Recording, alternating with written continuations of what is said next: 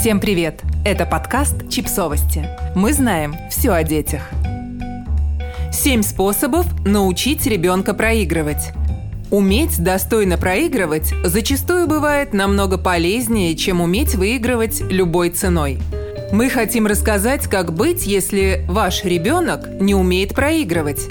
И под «не умеет» мы имеем в виду устраивает зажигательные скандалы, истерики и разрушения – если вы каждый раз с опасением садитесь за настольную игру с ребенком, то вот вам несколько советов, как научить ребенка проигрывать достойно. Потренируйтесь проигрывать. Ребенок не научится проигрывать, если у него не будет такого опыта. Не поддавайтесь ребенку во время игры. Не разрешайте ему нарушать правила и жульничать ради легкой победы.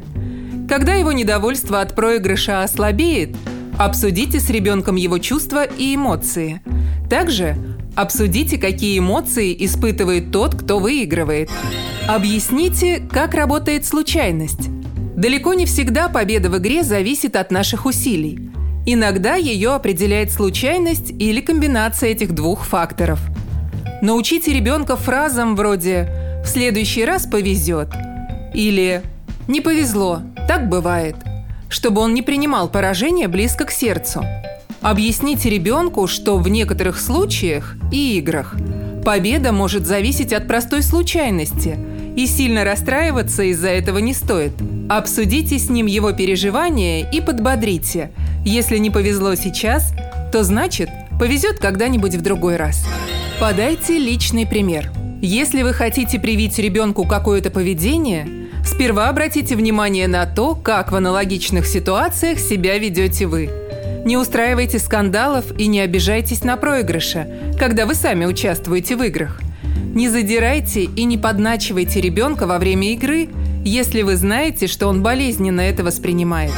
Фокусируйтесь на позитивном. Старайтесь обращать внимание ребенка на положительные стороны игры, на то, что ему нравится в этом процессе – какие чувства он испытывает во время игры и почему вообще соглашается в нее играть.